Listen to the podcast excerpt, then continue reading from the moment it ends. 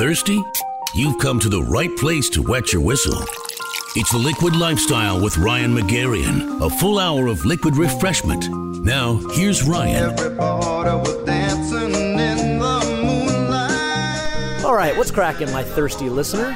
So, if the sound of my voice is flowing into your ears like a crisp glass of Fino Sherry, you know that you're riding the earth with me here at the Liquid Lifestyle on the Radio Northwest Network.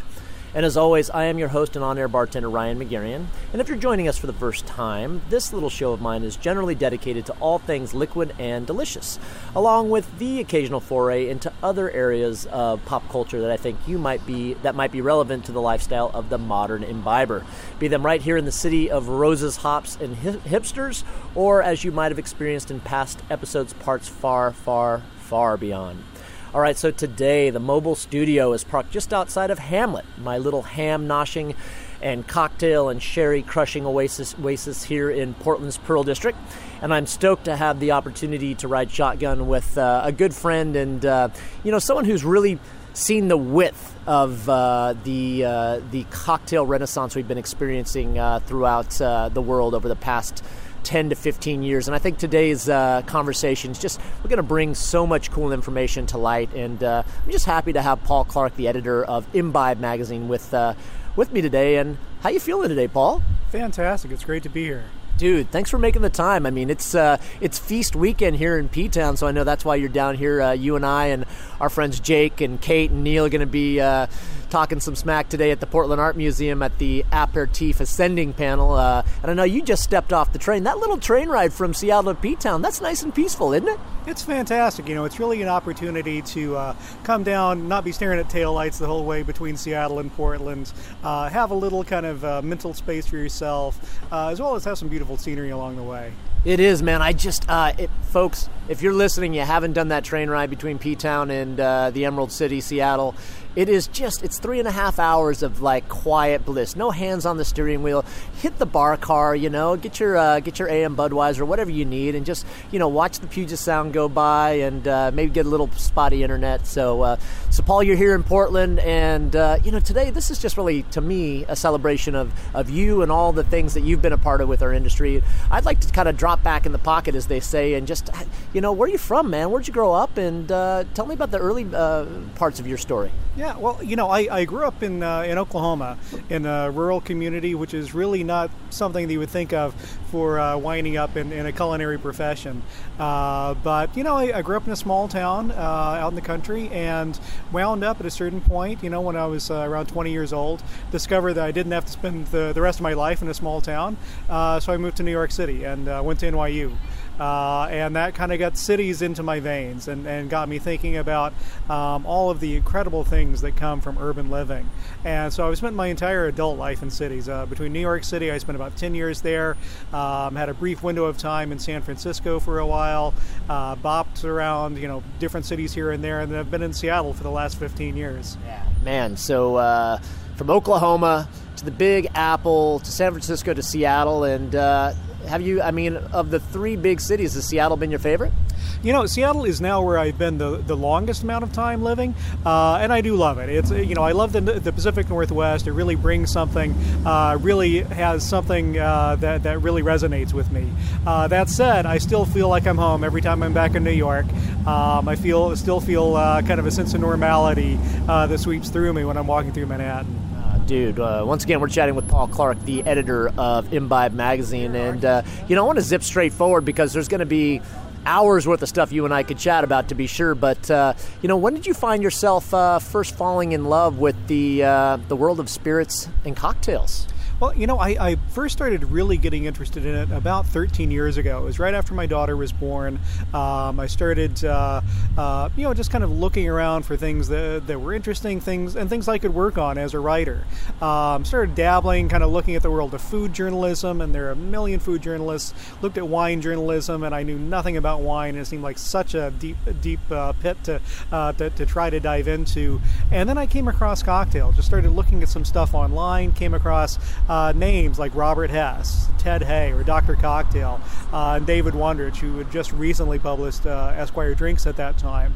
And I was really fortunate because I came across all of this information just within the first, you know, first few days of showing any kind of interest in it. So I found some of the greatest voices, some of the most insightful uh, work being done into cocktails at the time, and that just lit a fire in me, just got me uh, fascinated with it, and I saw so much uh, possibility, not just from the cocktail and from a culinary perspective, but from a writer's perspective. There are stories to be told. Yeah, I totally agree with that. And uh, yeah, your path is so perfectly aligned once again with the evolution of kind of cocktails as a culinary experience here in uh, the new millennia. And uh, so once it, so to drop back again just a little bit. So after so and what was your major over it? was writing a major or English or? I you know I was I was on path to be your shrink. Uh, I was uh, I was going to be a psychotherapist. Uh, that was the original goal. Um, but at a certain point, you know, I kind of recalibrated right after I got my degree. I thought I'm not really sure that's what I want to do for the rest of my life. Uh, and writing had always been something that kind of appealed to me. I spent, you know, I spent my 20s, uh, you know, kind of bopping around, floating around, doing different jobs. Worked in the nonprofit sector for a number of years, and right around the time when I was 30, 31. Uh, decided to, to go in a different direction, get back in tune with uh, with one of those original ideas of getting back into writing, and it just kind of came together. That's so cool, man. Uh, it's uh, the industry's been better for it that you've been able to apply your ability to communicate, which is I think one of your great strong points. And uh, so uh, that's about 2002, 2003 when you uh, kind of started to. Does that sound about right? When you started to kind of dive into what what Robert and Gary and Dave and uh, so many of the other uh, great cats in our industry were doing. Absolutely. It was, it was uh, early 2003 that I first came across all of this. And really, I just spent the next two years or so uh, just kind of pursuing independent study, as it were. Because remember, you know, in, in, 2003, 2004, there weren't a ton of places doing this. There were actually very few. And especially once you got outside of New York or London or, or San Francisco, um, there were really few and far between. So a lot of it was just kind of, you know, collecting old bar manuals, which you could still do for a pittance at that time, um, trying to track down things things at the time that seemed so esoteric, like rye whiskey uh, or, or maraschino liqueur. I remember the first time I found a bottle of maraschino liqueur at a liquor store in Seattle. It was like the heavens had opened. I'd found something I'd been searching for for months. Um, so really, it was just trying to go through some of that old stuff, recreate some of the old recipes, and try to piece things together for myself, so I could visualize and so I could fully understand what these kinds of things tasted like and why I found them so fascinating and more interesting than a lot of the things I was I was saying in, in kind of your humdrum uh, restaurants and bars of the era. Yeah, so you're a seeker, man. You're an explorer. Like it just, uh, you know, you want, you, are just, you know, you're looking for discovery, as so many people are, specifically in the food and beverage space. And uh, so, as I recall, my first experience uh, meeting Mr. Paul Clarke was, I just remember this fella consistently holding up the end of the bar at Zigzag. And if anybody, if any of you are uh, well versed in what's been happening in cocktails over the past 15 years, uh, Zigzag should ring a bell because it's one of the preeminent cocktail bars in the country. It is where uh, Ben, uh, our friend Ben and Casey opened a bar, really an homage to the talent of their friend Murray Stenson.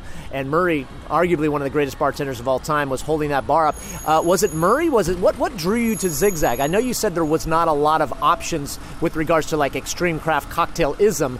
Uh, what specifically brought you to Zigzag and, and, and whatnot? Well, you know, I'd heard about Zigzag uh, fairly early on, and I went in a couple of times. Uh, but at the time, I, I, I, think I, I may not have been ready for Zigzag.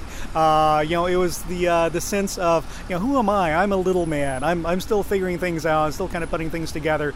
And it was only at a certain point um, in 2005, actually, once I had started my blog, The Cocktail Chronicles, uh, I wrote something online, and when it saw it go out, and I thought I had about three readers in, in the world at the point, and I got a note from from from one of those readers, and it was Murray Stenson saying, "Hey, I'm in Seattle too. Come on down. Let's talk." That is so cool, man. Murray, gosh, that guy is is amazing. Do you know where he's working these days, or is he taking a break, or? Uh, he, I, I, haven't seen him in quite a while, but I understand he is working two doors down from Rob Roy, uh, our friend Anu Elford's uh, place in Seattle.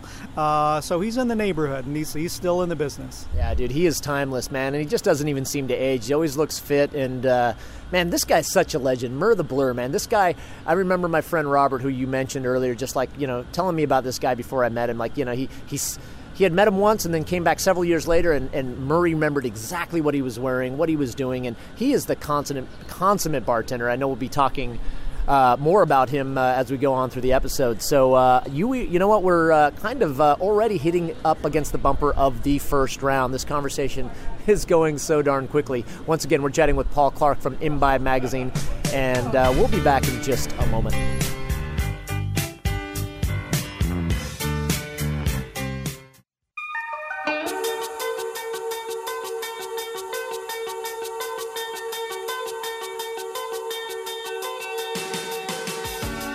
Welcome back to the Liquid Lifestyle here on a spectacular, sunny Portland late summer afternoon. And again, we're chatting with Paul Clarke, the editor in chief at Imbibe Magazine, the definitive magazine for uh, craft beverage. Uh, I'd say worldwide now. Started uh, started here in Portland.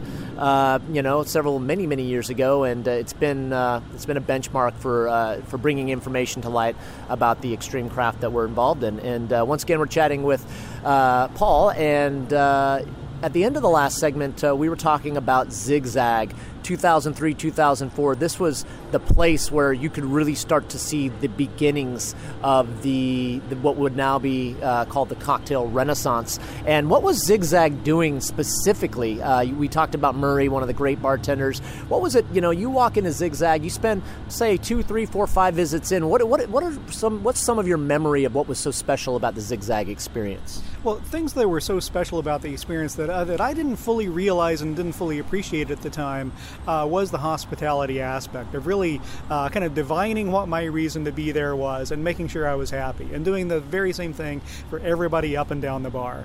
Um, you know, at the time I was very much going in with blinders on, looking at this craft cocktail thing and looking at uh, uh, creative cocktails as well as classic cocktails, and so that was my main focus when I first went in. And, and once they, you know, Murray identified that right away when he, when I came in and made sure that uh, that we went through the paces together going through uh, some of the old stuff that he had been playing with over the years, some of the stuff that I had written about on my blog or in the magazine or, or elsewhere at the time, and uh, and that was the foundation of the conversation. That was kind of what got it going. But it was only really until a couple years later that I realized that you know this is just what being a good host is about: is, is making me feel comfortable and making me want to be in that bar you were drawn in by the culinary aspect and then the wider hospitality reality of, of a bar experience just uh, that only Murray can provide is uh, really kind of sucked you in, yeah? Oh, absolutely. And, you know, it's it's the kind of thing that, that even, you know, years after Murray's left Zigzag, it's still the, the kind of thing that that bar specializes in and does to perfection. You know, it still um, has, you know, just some of the best service that you that you run into in any bar. And frankly, I'll, I'll still say some of the best cocktails you run into, not just in Seattle, but across the country. They, they nail nailed it. They figured it out long ago, and they just do what they do best. Yeah, they sure do. And uh, man, do you remember? I mean, it's always fun for me when I talk to someone like you, Paul. Like, do you remember a couple of the of the cocktails, mixed drinks, highballs, whatnot, that really like lit you up and just made you absolutely see? you know the the potential of a cocktail experience. Are there any that Murray mixed? Do you have do you have any kind of fond memories of specific drinks that Murray knocked you down with? Oh man, you know there, there were so many over the years. There was one I remember in particular. This is going back, and, and again, you have to look at things with, with context and with the experience of time. Uh, but this is going back probably to 2006, 2007. Um, Imbibe Magazine had just started coming out in 2006, and one of the first columnists, or the first columnist that we had at the time, was Ted Haigh, Doctor Cocktail. Uh, and of course, Ted's Ted's whole thing was digging through these forgotten recipes and these lost cocktail manuals and putting out recipes, putting out ideas for people to work with. And one of the ones that he put out very early on was the Boulevardier. Now you go into any craft co- cocktail bar and you're going to see this drink everywhere, but nobody had heard of this drink at the time. And Murray was the first one where I sat down in front of the bar and he said, did you see Ted's column? Did you see Doc's column? The Boulevardier. Let's give it a spin. And that was one of those where just you know the the explosions going off in your head, saying this is a magnificent drink. Whiskey, Campari, sweet vermouth. That's it. You know this is amazing. Um, and there were so many over the years, but but also there was kind of a give and take early on. I remember one of my very first trips to Zigzag, uh, probably in 2005. Um, I went in and there was a favorite cocktail of mine that I, I like to make at home, the El Presidente, which of course is an old Cuban classic classic, but it was not yet in circulation, in wide circulation in the cocktail circles. Uh, and I asked Murray for one, and he'd never heard of it. So we put it together uh, b- between the two of us, and you know that was one of those kind of points of conversation uh, to, to, get the cocktail thing going. Yeah, man, they were always so engaging and just like I like what you said about Murray, just kind of like divining what the guests want. And I remember, you know, sometimes, you know, he was he's seen as such this kind of deity-like character with regards to cocktails, but I love that you walked in and sometimes he could just sense you wanted a gin and tonic or a beer. He was he yeah. his wit was very authentic. He's like he wasn't stuck in one place as a bartender. Uh, you know, one day in a perfect world we'd have the University of Hospitality uh, do bar from uh, from Murray Stenson, but uh, uh, it's cool that he's still tending bar and that we can still see him. So uh, at that time, you've got Zigzag. Were there any? Who else? I mean, I was up there with you at the same time. Who who else were we? Where else were we going back then? Was there anywhere else we were going? You know, I, I back in 2005, 2006, it was kind of scarce. You know, I, I just didn't know of that many other places or any other places, honestly, uh, that were really kind of doing things that, that delivered. There were places that kind of dabbled and things where you heard about it, but nothing really happened, or, or, or, nothing on a huge scale really happened in Seattle until uh, I would say what 2007 or so, which was when Vessel opened, uh, and that was like the, the kind of the kick in the pants, not only to the to the bar community in Seattle, but to Seattle drinkers to say, wow, there's actually something going on. This is fully a part of the whole kind of culinary character that the Northwest is into, and uh, we can get excited about this and be a part of it. Yeah, and you know what? Uh, it's great you bring up Vessel because it takes a Titanic uh, character and energy to bring something like that forward in a big city like Seattle. And that definitely is Jamie Boudreau, huh? Absolutely. You know, it's it's been uh, I guess it's been about ten years now since uh, Jamie first came to Seattle and opened Vessel. Of course, now uh, he's at Canon. They just celebrated their fifth anniversary, which has gone by in a flash, and uh, they're consistently on uh, global lists of the world's best bars, consistently nominated at Tales of the Cocktail and the best cocktail bars in America list. Uh, and it really is. You know, I, I, I happen to be in a uh, you know, a really lucky situation where, where, my office is about a block and away, uh, block and a half away from Canon, so I can stop by uh, pretty much whenever I want and, and just kind of check in and, and see how it's going. But it really was the kind of thing that Seattle needed at the time the kind of energy we needed at the time, and it set so many other minds in motions, and so many other bartenders in Seattle and throughout the Northwest today uh, have, have drawn influence from that. Yeah, and you know what? I actually want to get uh, to so many other things today, but I do want to just kind of do a uh, 2016 in Seattle. I mean, you don't have to name them all because there's so many, but just fire out a few spots we have to see when we jump on that Amtrak going north right now with regards to uh, cocktail and spirit service. Oh man, it's really metastasized in Seattle. I mean, it's hard for me to keep up uh, with everything that's going on. Uh, I mean, another one of my favorite places to go is Rumba, uh, a rum-oriented bar on Capitol Hill. They've been doing a phenomenal job and consistently well over the years. Um, and uh, you know, the, once you get into Ballard, Ballard is really where a lot of the excitement is going on right now. Stoneburner uh, with Eric Carlson. Eric has actually done a series of restaurants and bars around the city uh, where he's helped set up the bar programs. And then, of course, you know, right now uh, in, in downtown and in the Belltown area, we have uh, the openings of one and and and, and soon to come a second place. Got to jump in real quick. That's the end of the second round. We'll be right back at you in just a moment.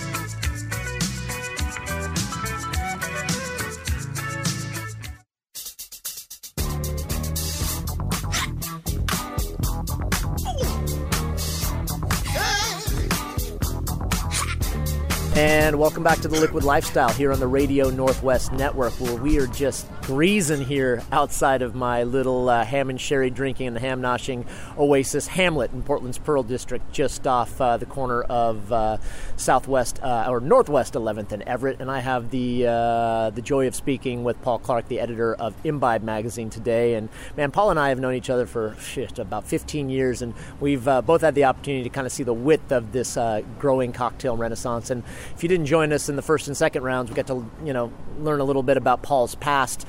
And uh, you know, I think the most exciting part of the interview so far has been just kind of resetting Seattle and how important Seattle's been in the growth of uh, the cocktail movement, and specifically talking about Zigzag and Murray Stenson, one of the great bartenders of all time, uh, and then uh, you know how important Vessel was and what Jamie Boudreau did with regards to the growth of uh, cocktail and spirit service in Seattle. And at the end of the last round, we were talking about kind of what's going on in 2016. So you know, I know that uh, you mentioned Eric Carlson and Stoneburner, and, and he's kind of had a, a, a really good wide handedness around the cocktail scene. Been a really good kind of local consultant, I'd say. There's a few other names I'm going to throw out. Uh, maybe you know what they're doing, maybe you don't. Uh, a- Andrew Friedman, he's, he's he's doing some new stuff, right? Yeah, Andrew Friedman. You know, he's uh, he's the mind behind Liberty, uh, and they just recently celebrated an anniversary as well. And I believe he is uh, looking into a process to basically sell the bar to his employees, making an employee-owned operation, which is really kind of one of those uh, uh, little bit more novel approach to it, but also a very Northwest approach in some ways,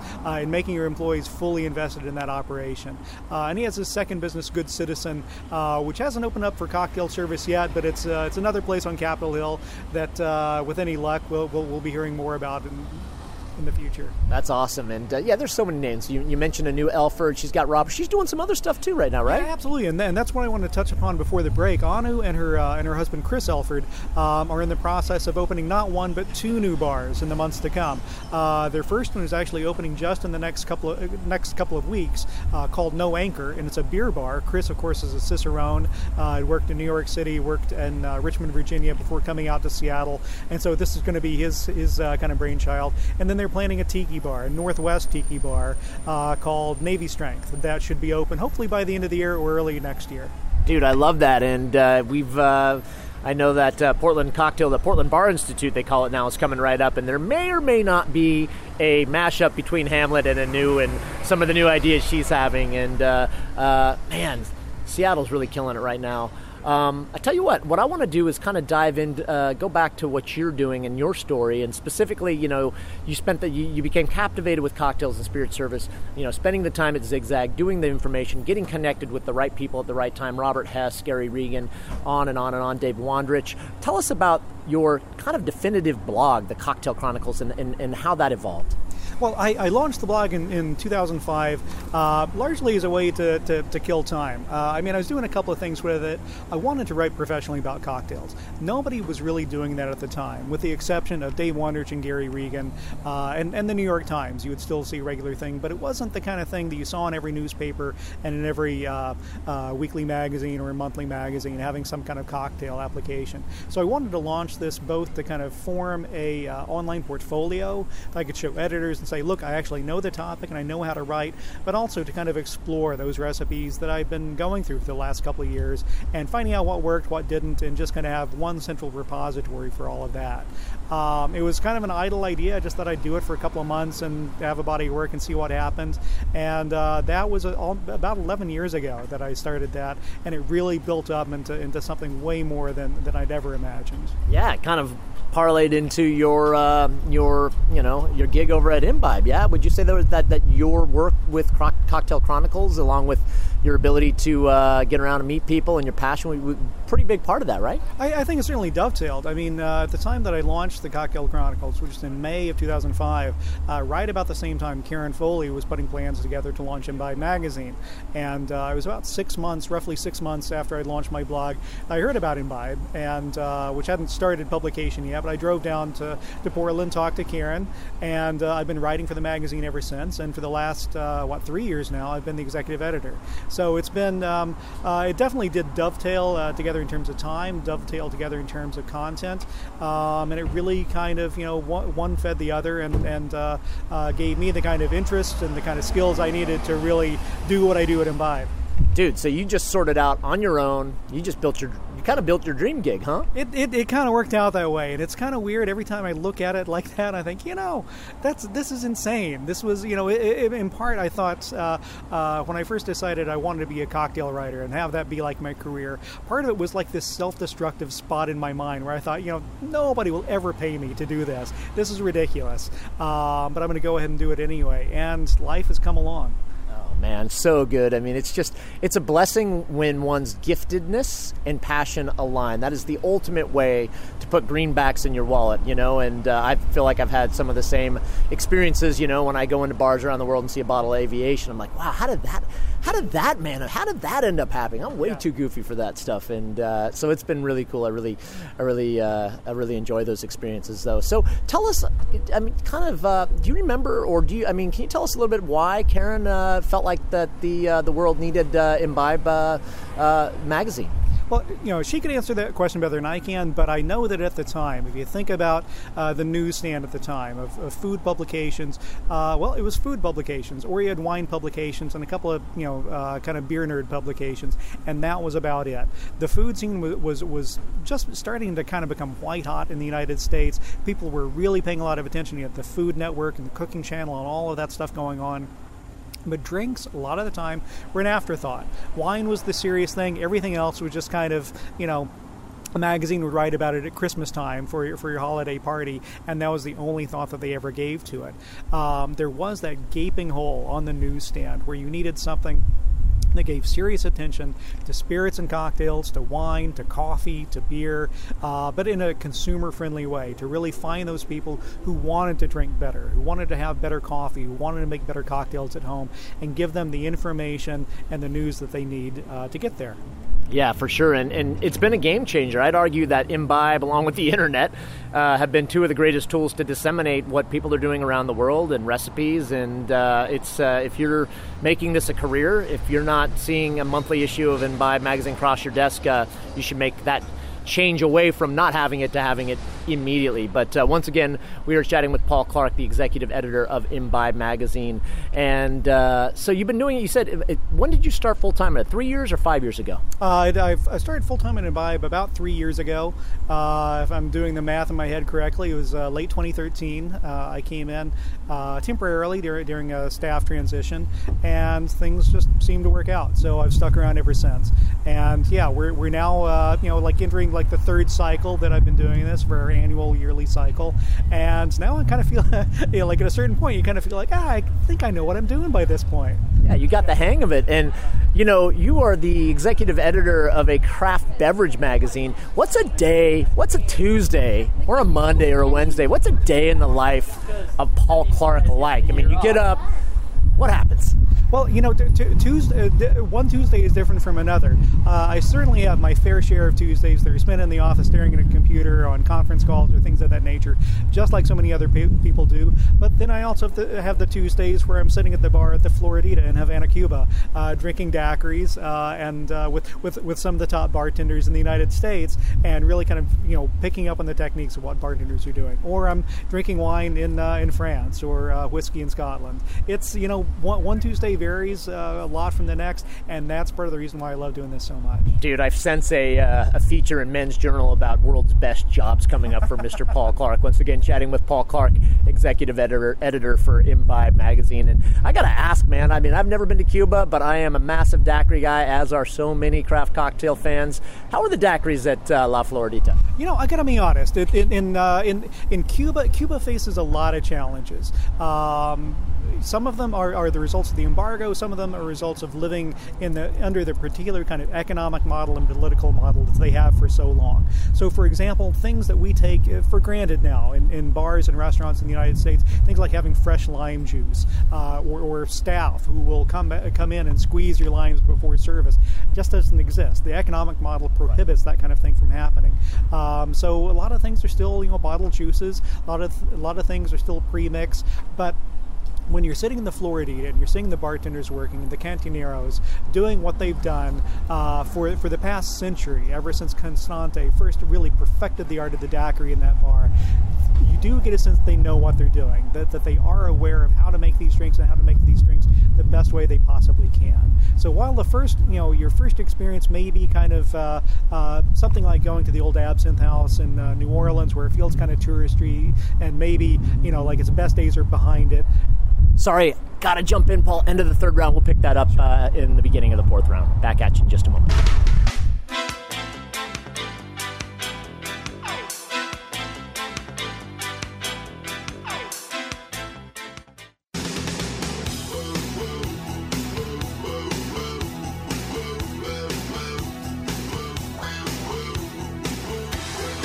And welcome back to the Liquid Lifestyle here on a what a beautiful Portland Saturday afternoon. It's Feast weekend, by the way, and uh, if you didn't get your tickets to Feast, they're probably sold out by now. But uh, one of the preeminent craft food and beverage festivals in the country, bringing in some of the top talent uh, chefs, bartenders, writers, editors. Uh, and today we have the opportunity, because of Feast, to be chatting with Paul Clarke, the executive editor of Imbibe magazine. And we've had tons of fun chatting with Paul throughout the first three rounds, uh, just figuring out how the heck somebody goes from uh, wanting to be a psychotherapist to uh, ending up the editor of one of the preeminent uh, craft uh, beverage magazines, and uh, and uh, we've had a great time talking about Seattle and, and its you know place in the in the cocktail renaissance. And towards the end of the last round, we were talking about your time in Cuba and and La Floridita, the cradle of the daiquiri, as people like to say. And you know, while maybe not having, like you said, the access to the to all the kind of fresh fruit and uh, and maybe from a cost perspective wasn't viable, uh, it still is an incredible experience, right? It's absolutely an incredible experience, and you do get the sense uh, and the knowledge that the bartenders know what they're doing. They know how to how to how to run a great bar, and even facing such limitations, how to turn out great drinks. So uh, on the surface, you know, if we apply the same model that we do to American bars and say, well, is it the same thing? No, it's not. But for what they have, what the, for the circumstances that they're working under, they run one of the best bars on the planet. Oh, that's so cool, man! I got to get on a I got to get on a plane and get down there. It's uh, it's it's it's got to get on the it's got to get on the calendar here pretty soon. So. Uh, I know that Feast brings you here this weekend, and uh, we have the opportunity, you and I, along with uh, Jake Parrott, our friend, friend from Washington, D.C., Kate Bolton, a tip top bartender here in Portland, and Neil Kopplin, bartender slash uh, founder of uh, Imbue Vermouth. We have the opportunity to talk about aperitifs at the Aperitifs Ascending panel. Uh, you know, we're, you know, within your passion for cocktail and spirit service, when did uh, aperitifs, you know, aperitif wines, aperitif spirits uh, really start to play a larger role in your passion for what you're doing? Well, very early on, when I started doing this professionally, uh, I saw some interest there and saw saw some things there that, that held my attention, and it really was kind of luck. Uh, I had an assignment for Imbibe for something like the second or the third issue uh, of Imbibe in 2006 uh, on vermouth, and so I started doing some research, and it just so happened that um, uh, Bacardi Martini were bringing a bunch of people to Italy to visit the Martini and Rossi facility and to see vermouth production, and they invited me along. So actually going in and seeing vermouth being made and then proceeding on to Noilly Prat facility in southern France, I came away uh, a convert uh, to, to, to, aperitif wines and to vermouth and really seeing that these were something that, that, I, that I loved and that I wanted to, to write more about. And what do you, so for me, I think it's I find them to be an area of uh, of our of our space that I would love to see grow because I actually think drinking aperitif wines is probably the healthiest thing you can do with regards to uh, imbibing alcohol because a they're low proof uh, they're not going to wreck your next morning and the complexity is just so i think intellectually captivating and, and the variety so wide uh, they haven't exploded in the us nearly to the degree they have obviously in europe. They're an integral part of the europe european drinking experience. What do you think holds you know, vermouths, quinquinas, and uh, you know that ilk uh, from uh, finding more uh, success here in the states. Well, we don't really have a heritage that way, the same way that they do in Europe of drinking these things. I mean, uh, the, the vermouth story in the United States is largely a story of using it in cocktails, or not using it in martinis, as the case may be. Um, so we just don't really have that kind of background, that kind of history. But we've been talking a lot about the, the cocktail renaissance of the last 10 to 15 years, and part of that is with anything else is maturation we are maturing as bartenders, we're maturing as drinkers, and finding things uh, that aren't the big bombastic kinds of flavors that, that so excited us uh, in the beginning. We still love our whiskeys and we still love our you know high proof brandies and so on, but these are things that are more delicate, more nuanced, and lower on alcohol, uh, so that they're ways that we can more fully enjoy the cocktail and the drinks experience uh, in a way that's more sustainable to ourselves and more satisfying in a lot of ways aperitifs are for the afternoon, man. I mean, I tell you what. Also, I think aperitifs are such a great weekday option. I think it's. I think most people like to get a little. Uh, get a little further on down the road on the weekends because they can wake up late. But yeah, I've just felt like that. Uh, there's there's got to be a way to inject more aperitif ex- excitement into the American bar culture, and uh, it's really going to be on the shoulders of the modern American bartender to do that, right? Absolutely. You know, it's if, if we leave it for the uh, um, uh, if we leave it for the sommeliers to do, it's it's not going to be the high volume thing. But bartenders understand this. They understand the flavors inherent in it. And they understand the value in it of letting customers have something. It's a little bit lower octane, kind of a uh, liquid amuse bouche, um, as you were, and kind of get people thinking about flavor and thinking, well, maybe I'll get a little dish to go with this, and then you have a whole kind of evening starting to play out before you at that point. Are there any vermouths in particular? Uh, we'll just narrow it down to vermouths. Are any particular vermouths you enjoy on a regular basis just to kind of uh, put the end on a great day? Well, just recently, I've really been, get, been getting into Spanish vermouths uh, like Miro or uh, La Cuesta uh, because Spanish vermouths, you know, they're, they're, very much like Italian vermouths in terms of their composition and their flavor, but they're made for drinking. They're made for putting over ice with a little bit of soda. Dude, this thing flew. We're at the end, man. Uh, been so good talking to you, Paul. Once again, we were chatting with Paul Clarke, editor uh, in chief at Imbibe Magazine. Uh, thanks for listening, folks. We'll get you next time. Bye bye.